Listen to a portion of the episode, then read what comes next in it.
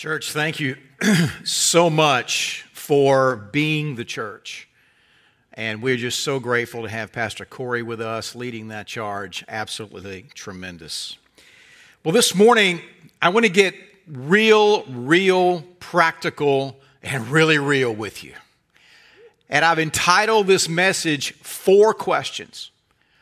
Because if you're like I am, as we have, we're now in month five of whatever this is. I am still left with more questions than answers. And I want to at least identify what the questions are to be sure that as we approach God in our inquiry with Him, that we're asking the right questions. But in order to do that, I took a brief look back at some of the messages that I sense that God was emphasizing over the past few years. And Pastor Brett has graciously allowed me this pulpit the first Sunday of every year to speak that which I sensed God was saying to us for that season. And I went back and I looked at what those messages were for the past few years.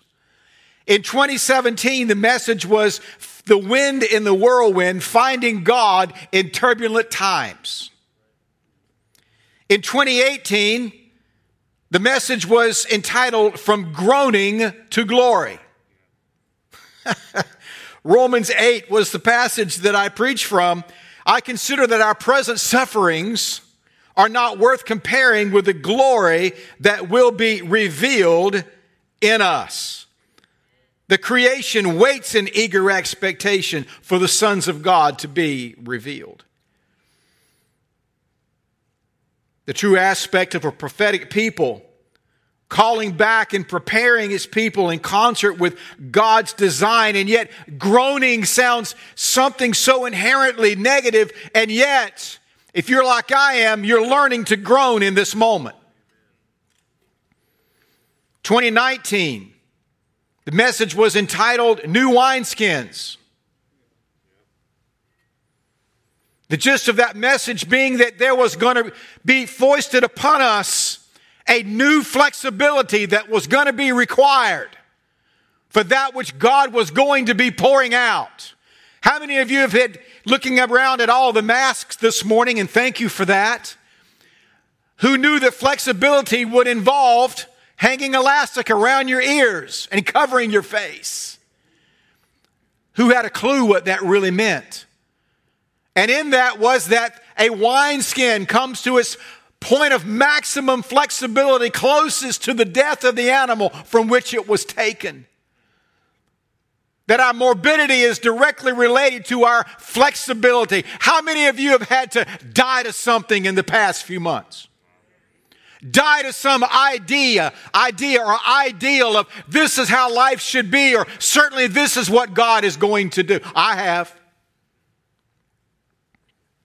And then this year, in January, out of season. oh my goodness. That God was bringing the church into an out of season moment in order to bring us fully in season with his purposes.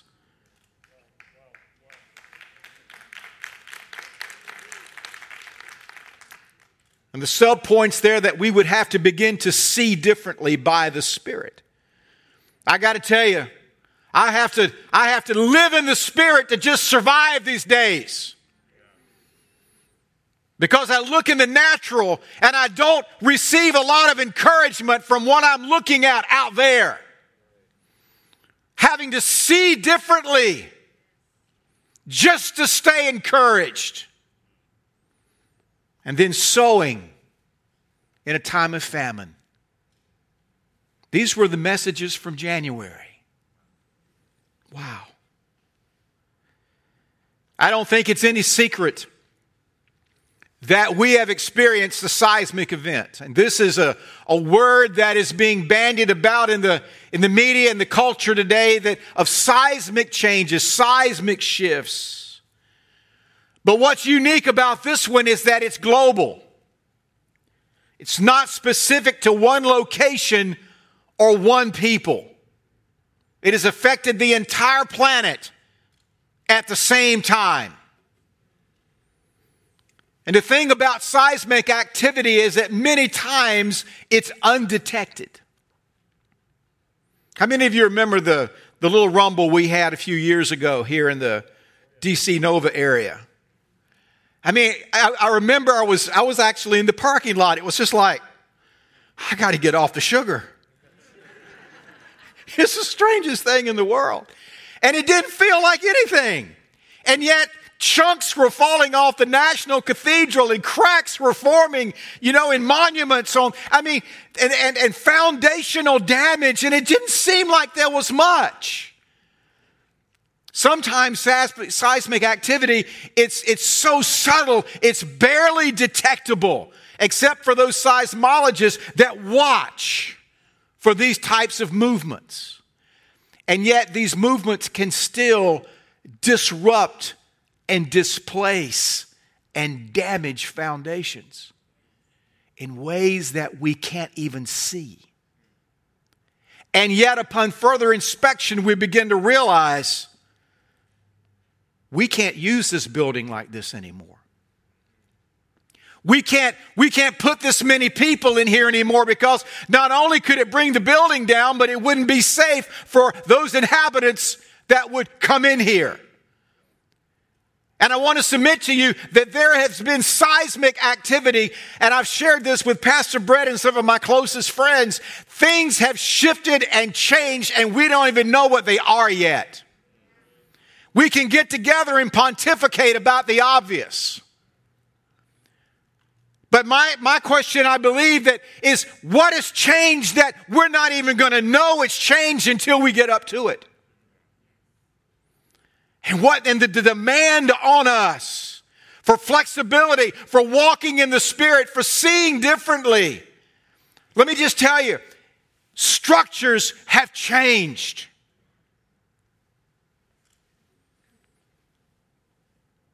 Hebrews 12 speaks to this that one can be shaken, will be shaken. And yet, we are receiving a kingdom. What does it say? Come on. That cannot be shaken. It cannot.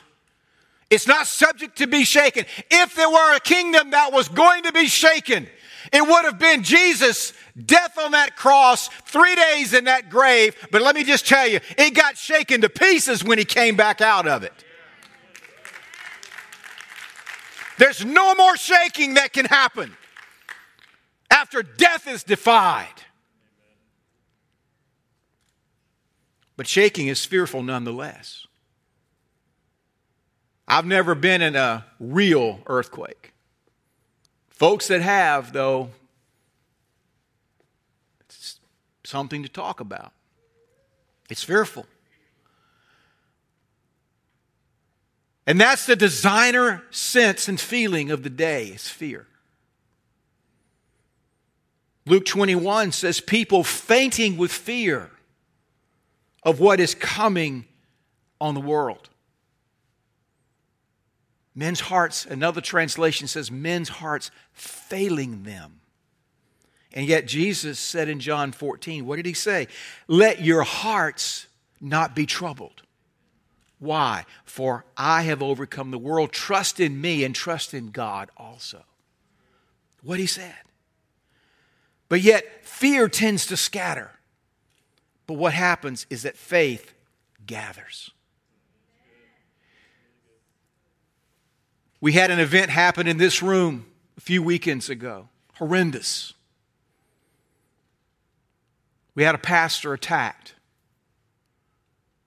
And I might just give you a good report this morning is that he is in rehab, he is recovering. God has moved on his behalf.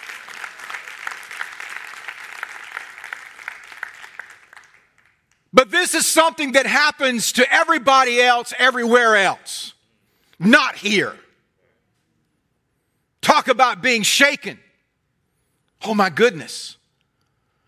Pastor Jim, I thought you were a prophet. Why didn't you see this? Where were the intercessors? What's wrong with the security in this church? We didn't see it. We live in a fallen world. Stuff happens. But we were shaken nonetheless. And I might add, I'm not sure I will ever be over it. See, well, that's not a lot of faith in that statement. I'm just talking to you real this morning. Pastor AJ and I have been on the phone with many of you. And one of the things that I saw happen particularly after that event, is what the enemy intended was to scatter the sheep. It had the very opposite effect, is that the sheep did this. Rather than do this, they did this. They got closer together. They got on those Zoom calls and figured out how to stay in fellowship and realize everything Pastor AJ's been saying about fellowship and koinonia might be right. Hurts me to say that, but anyway, I'll just go ahead. All right. So then, what are the questions? I want to present four to you this morning because I believe two of them are the right questions and two of them are the wrong questions. And I'll give you the wrong ones first. Number one, why? John, the ninth chapter. Jesus is walking he sees a man blind from birth. His disciples say, Rabbi, who sinned? This man or his parents that he was born blind? Jesus replied, Neither this man nor his parents sinned. Watch this. But this happened so that the work of God might be displayed in his life. And as long as it is day, we must do the work of him who sent me. Night is coming when no one can work, but while I'm in the world, I am the light of the world. Might seem like a harsh question. Whose fault is this? And understand in Hebrew thought, the understanding was that all congenital or birth defects were always as a result of someone's sin, be it the individual or generational sin that was now having consequence in that individual. So this was not a harsh, unloving question. It was a theological question. Who sinned? We want to understand why this man is blind and why this man is not. We want to get it in our brain. Cause and effect. Job, righteous by God's own testimony. Horrendous suffering. I'll talk more about Job in a moment. But whether his wife or his friends, something's got to be wrong with you. Certainly, what you think about yourself and your standing with and before God, something's flawed. There's got to be some hidden sin in there somewhere, Job. Come on, fess up.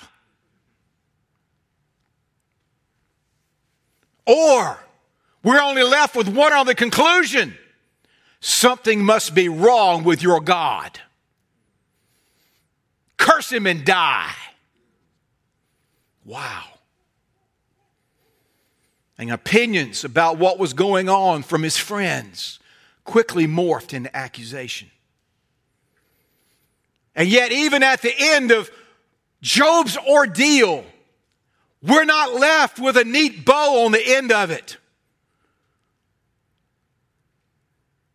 Oh, I've heard people preach, I'll double for his trouble.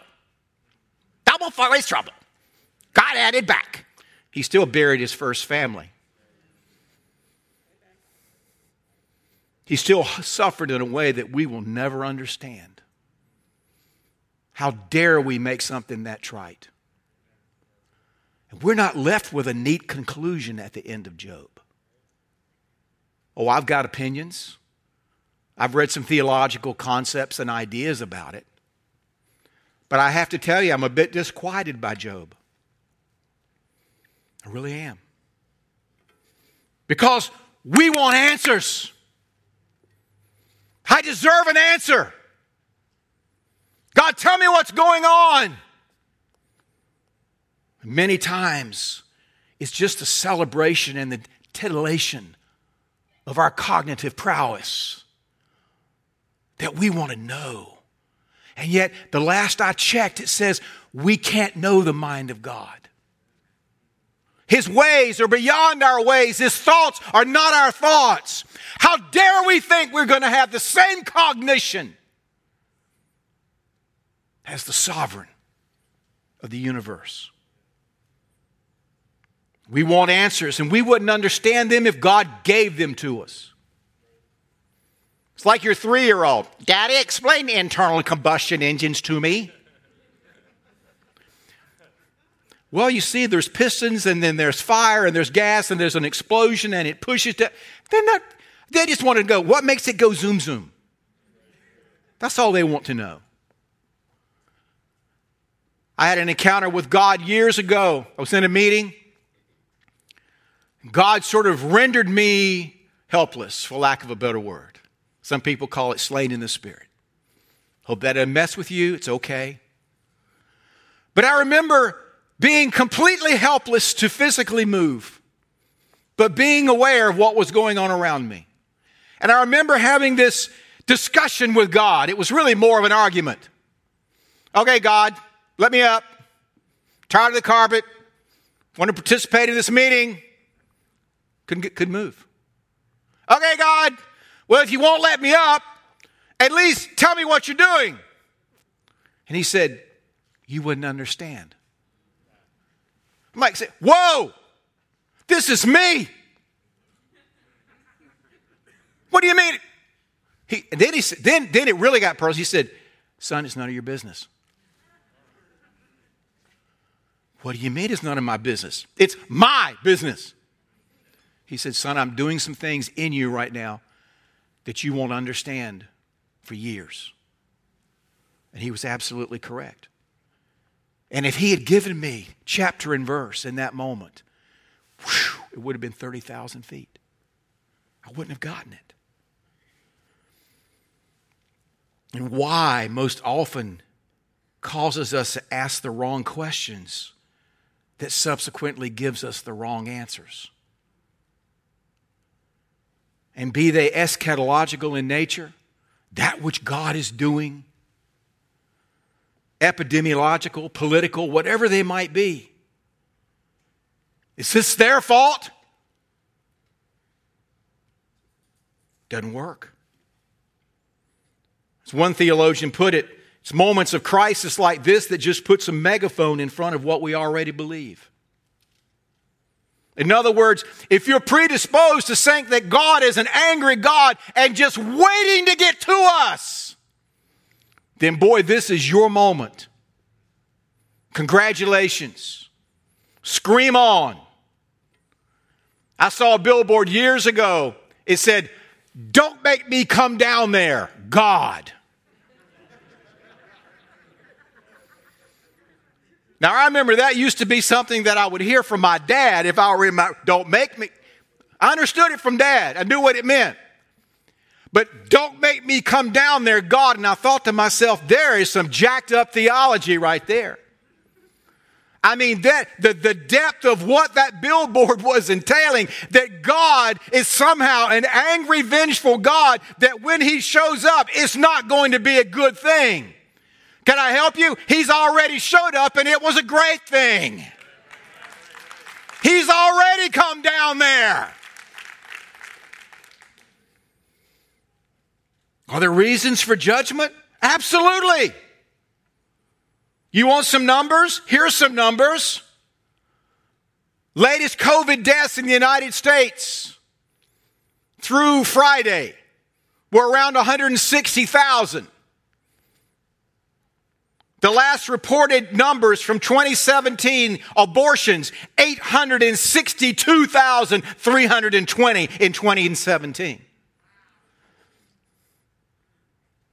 Don't ever think that God isn't looking. Don't think that the principles of God not answering, blood crying out, is not still accurate today. And yet, we're not talking about abortion anymore. Why? Because it's not politically expedient. Whether those who are against it or those that somehow think that there's a right to it. And yet, Lamentations 3 says, because of God's great love, what does it say? We are not consumed, for his compassion never fails. Why? The wrong question. Second question, wrong question. When? Pastor Jim, when is this going to be over? What are the prophets saying? Most of them have been wrong, including me. One of them was Passover. Passover came and went, it passed over. COVID continued to rise. I told Pastor Brett, I think Pentecost, May 31st. Guess what?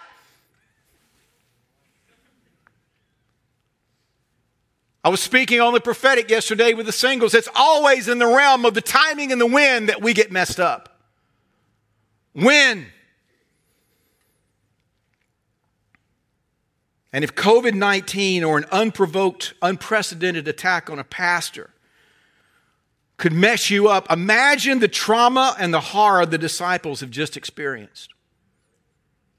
Of following this man that now has revealed himself to be the Christ, that they have now thrown in and done everything to follow.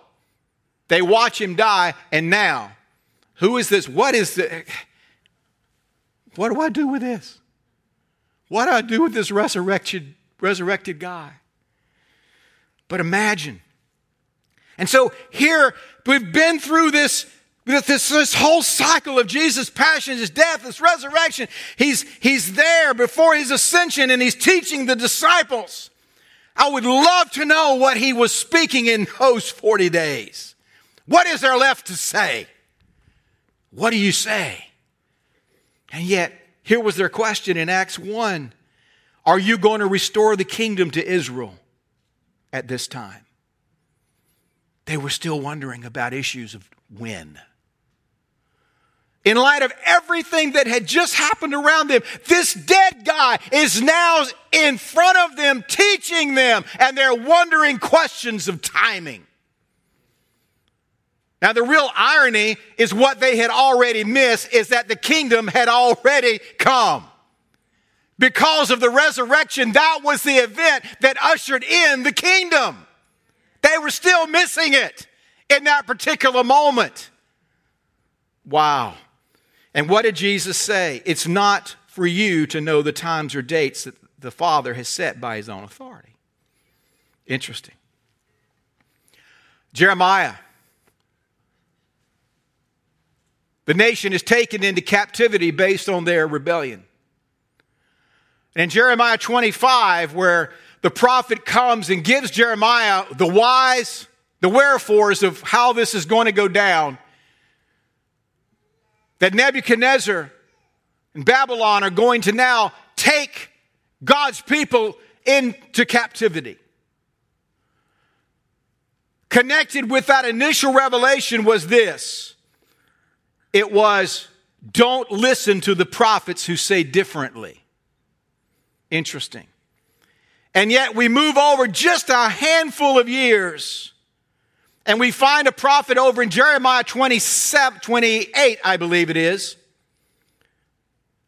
named Hananiah. And Hananiah comes with this wonderful prophecy. Oh, yes, bring it. Within two years, I'll bring back to this place all the articles of the Lord's house, etc., etc., I will bring back to this place the king of Judah, the other exiles from Judah who went to Babylon. God had already declared 70 years. But Hananiah said, nah, that's not right. It's going to be just two. It's going to be good. Two months after that prophecy, Hananiah was dead. Now, you would think that would have been enough. But we move over and we find another dude named Shemaiah. And this is what the Lord says. He says that the very, very similar thing. He said that all of this is a lie. And the word of the Lord came to Jeremiah Send this message to the exiles. And this is what the Lord says about Shemaiah. But what he's prophesied to you, even though I did not send him, has led you to believe a lie. Interesting. You see, God has a prescribed time because he has a prescribed purpose. We need to always remember that, and he does now. And one of the things that was very clear for me is that I heard God say this Son, this is not a season, this is a shift. Because we're waiting for the win, we're waiting for the vaccine. Come on. But even with a vaccine, we're going to have a large, major- a large group of people that are going to choose not to get vaccinated. They're not going to do it. And so the vaccine alone is not going to make COVID magically disappear. Once the government gets, I mean, it, it, it's not going to happen. I'm not trying to depress you this morning, I'm giving you some realities. Plus, the imprint that COVID has made on us psychologically, it doesn't just go away with a vaccine. And he said, Son, this is a shift now, not just a season. So this moves us to the last two questions, and I'll move through these quickly. The first is what? Once again, Job. I mean, what are we left with? Awful circumstances, apparent gross injustices, whatever comes against us we need to understand, like Job, to declare that God is still good. And the very first thing that we need to learn to do in the what is lament. And we'll give you four points under this point. Pastor Brett's already preached a marvelous sermon about this, so I'll only make mention of it. Lament. Jesus at the tomb of Lazarus. Jesus wept. And you know, I used to preach what was the motivation for God Himself to weep? Jesus knew in advance what he was going to do regarding Lazarus. And I used to preach that he was, he was broken at their unbelief. But you know what? I've backed off from that. I don't believe that anymore. I really believe that Jesus was caught up in the moment, death, a brother, a friend. The friends, he's, he's caught up in their moment of grief.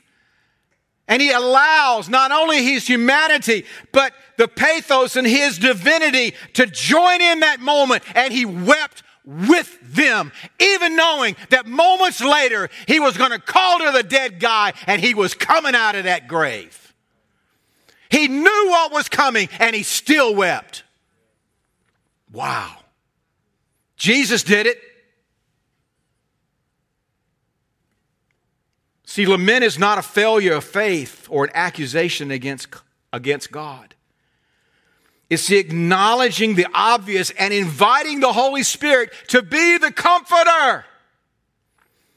And we've got lots of scriptural examples around us, an entire book of the Bible, Lamentations, a good chunk of the Psalms are a blueprint of what it means to lament. Wow. And yet, in the contemporary church, oftentimes, we're taught well how to rejoice and prosper, but left lacking in instruction of how to weep and suffer. But many of us have had a crash course of late. And one reason we try and contextualize suffering, we, we create an escape mechanism. Well, that's this world, and I'm going to fly away. Ah, ah, so we adjust our eschatology to get out of this mess. Or we just try to keep it out of sight as much as we can, and we just try to sing our songs a little bit louder. But see, COVID's not allowed that. Dear friend and pastor in the emergency room and in the ICU hasn't allowed that. It's been in our face. And many, if not most, households on this planet, and this isn't a curse, will be affected, whether directly or indirectly, relationally, economically. There will be effect. My wife and I, and none of our children, our immediate family, have gotten COVID. But I know a lot of people who have. A lot of people. David Webb, our missionary to Africa, we'll, we'll talk about in just a moment. His kids have COVID. So it's not a matter of who gets and who doesn't. This virus doesn't, it's just not a respecter of persons. Everybody, everybody get this? N.T. Wright says it this way Our culture is afraid of grief, but not just because it is afraid of death. That's a natural and normal, proper reaction to the last enemy. Our culture is afraid because it seems to be afraid of the fear itself, frightened that even to name grief will be to collapse forever. Well, we have to keep going, we tell ourselves. We have to be strong. Well, yes, strong like Jesus who wept at the tomb of his friend, strong like the Spirit who raised Jesus from the dead will give life to our mortal bodies too, but who right now is pleading for us with groanings too deep for words. Wow. Second point is leaving. Can only mention this. Can't look over your shoulder for the onion soup anymore.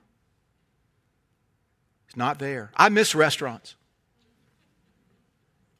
I miss the smoked salmon and the Aussie rolls at Sweetwater. I got to tell you, I miss it. You got to leave. You got to learn to live in this moment. Jeremiah 29, which we quote the parts that we like. I know the future I have for you, the plans I have for you, says the Lord, but He gives us some specific instructions there as to what Israel is to do in the midst of this captivity, in the midst of this moment. Build, settle down, plant and eat. Sounds a lot like sowing, doesn't it? Family, get married, have kids, put a priority back on family, increase, do not decrease. In other words, don't stop what you're doing. And then pray. And pray.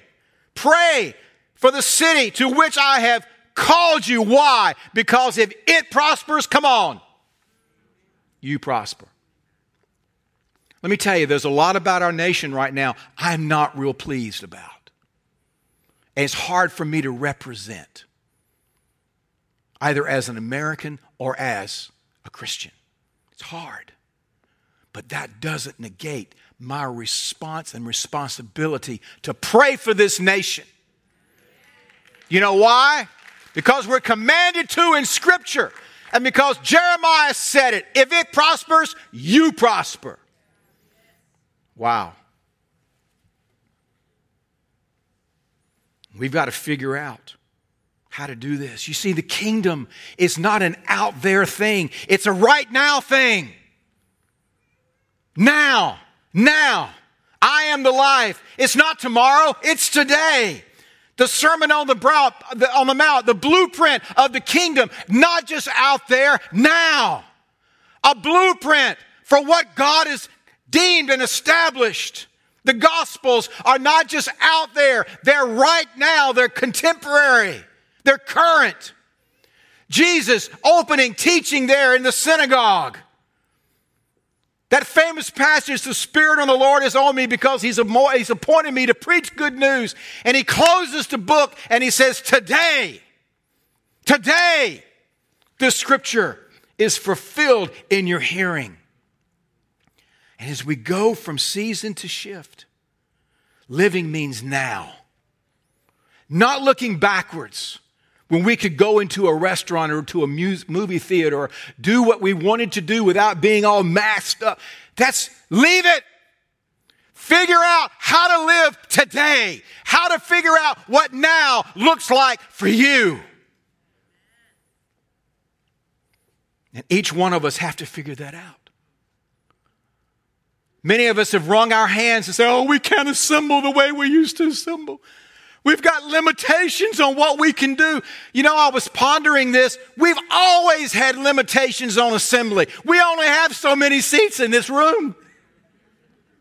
We only have so many parking spaces. We can only accommodate so many children at one time. We've always had assembly limitations. Certainly not this severe, but we've learned to operate within those parameters.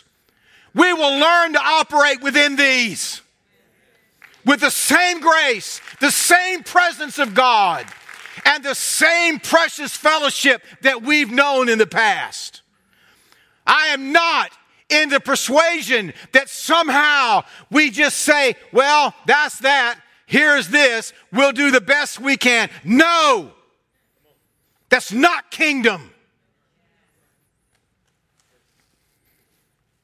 I know I'm going late. Stay with me.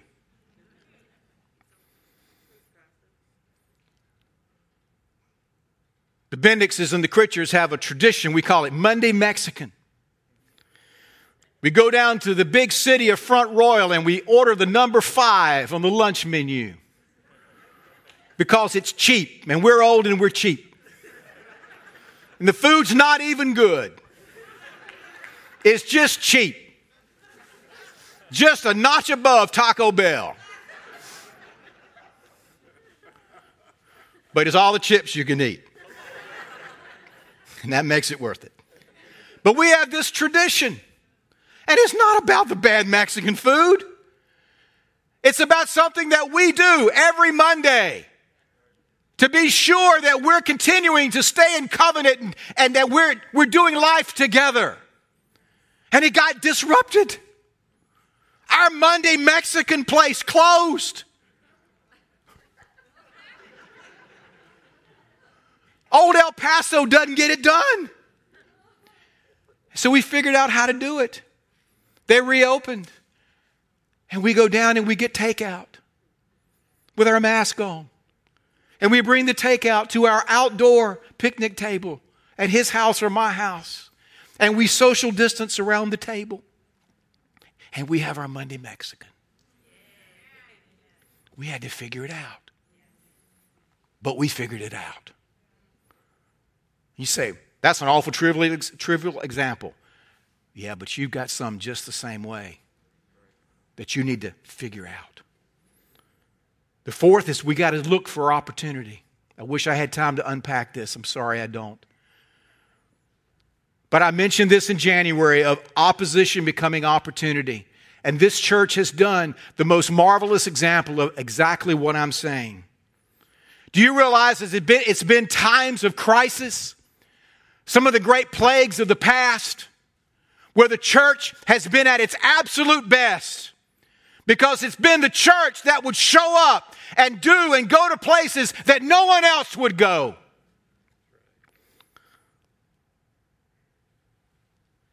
The Emperor Julian, who tried to deconvert the Roman Empire after Constantine converted it, quote unquote, in the fourth century. He complained that the Christians were much better at looking after the sick and the poor than ordinary non Christians. They were being for the world what Jesus had been for Israel, and people noticed. Martin Luther, the great reformer, had lived through several plagues there in Wittenberg in the 20s, the 1520s, and 30s. And some of you saw this, but from a letter in 1527, Luther wrote this With God's permission, the enemy has sent poison and deadly dung among us, so I will pray for God that he may be gracious and preserve us. Then I will fumigate to purify the air, give and take medicine, and avoid places and persons where I am not needed, in order that I may not abuse myself, and that through me others may not be infected and inflamed, with the result that I become the cause of their death through, their neg- through my negligence. If God wishes to take me, he will, be, he will be able to find me. At least I've done what he gave me to do and am responsible for neither my own death nor for the death of others. But if my neighbor needs me, I shall avoid neither person nor place, but feel free to visit and help him. Martin Luther, 1527. They'll know us not just by our love for one another, but by our love for them. Amen? And then lastly, the who. Let me just say this in every life event, personal, national, global, it's all of holy design to leave a hole that only Jesus can fill.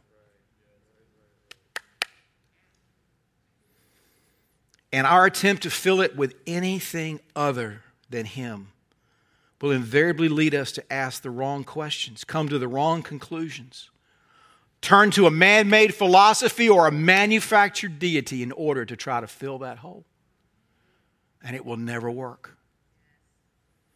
And we have to learn to quickly interpret these events, not as to why and as to when, but as to whom. Where is Jesus going to make himself known in this moment?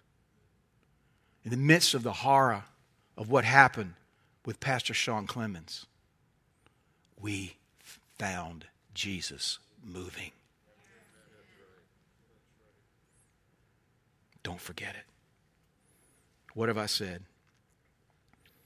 Asking the right questions what and who, rather than the wrong questions the why and the when. Because by so doing, we'll find mercy and grace to help us in our time of need. How then do we live? What do we do? Lament. Your tears, the sadness that you feel many times when you get up in the morning, it's okay. Go with it. Lament. Learn how to do it. Leaving behind what was. Leaning into what is. Learning how to live in this moment. And then looking for the opportunities that God is placing in front of us all. Let's pray. Lord, thank you so much. God, we, I, I, can, I can be the first to admit I don't like this much. I don't like the inconvenience of it. I don't like the discomfort of it. I don't like the news. I don't like the pain of it. Yes, I'm complaining. But in the same breath, I'm declaring that you are a good God. And you know what you're doing in the affairs of man. And so, God, teach us you are committed to making us men and women who are going to walk by the Spirit, not by sight, not by the flesh. So, God, we embrace this to the extent that any human can embrace, something that is so uncomfortable. We embrace it. God, we get in yoke with you in this moment. Help us. Help us. If you're in this room this morning or if you're watching online, there's a God sized hole in you. For some of us, we've allowed Jesus to divinely come and fill that hole. But if you feel that hole and there's nothing there but the hole, there's only one answer it's Jesus Himself.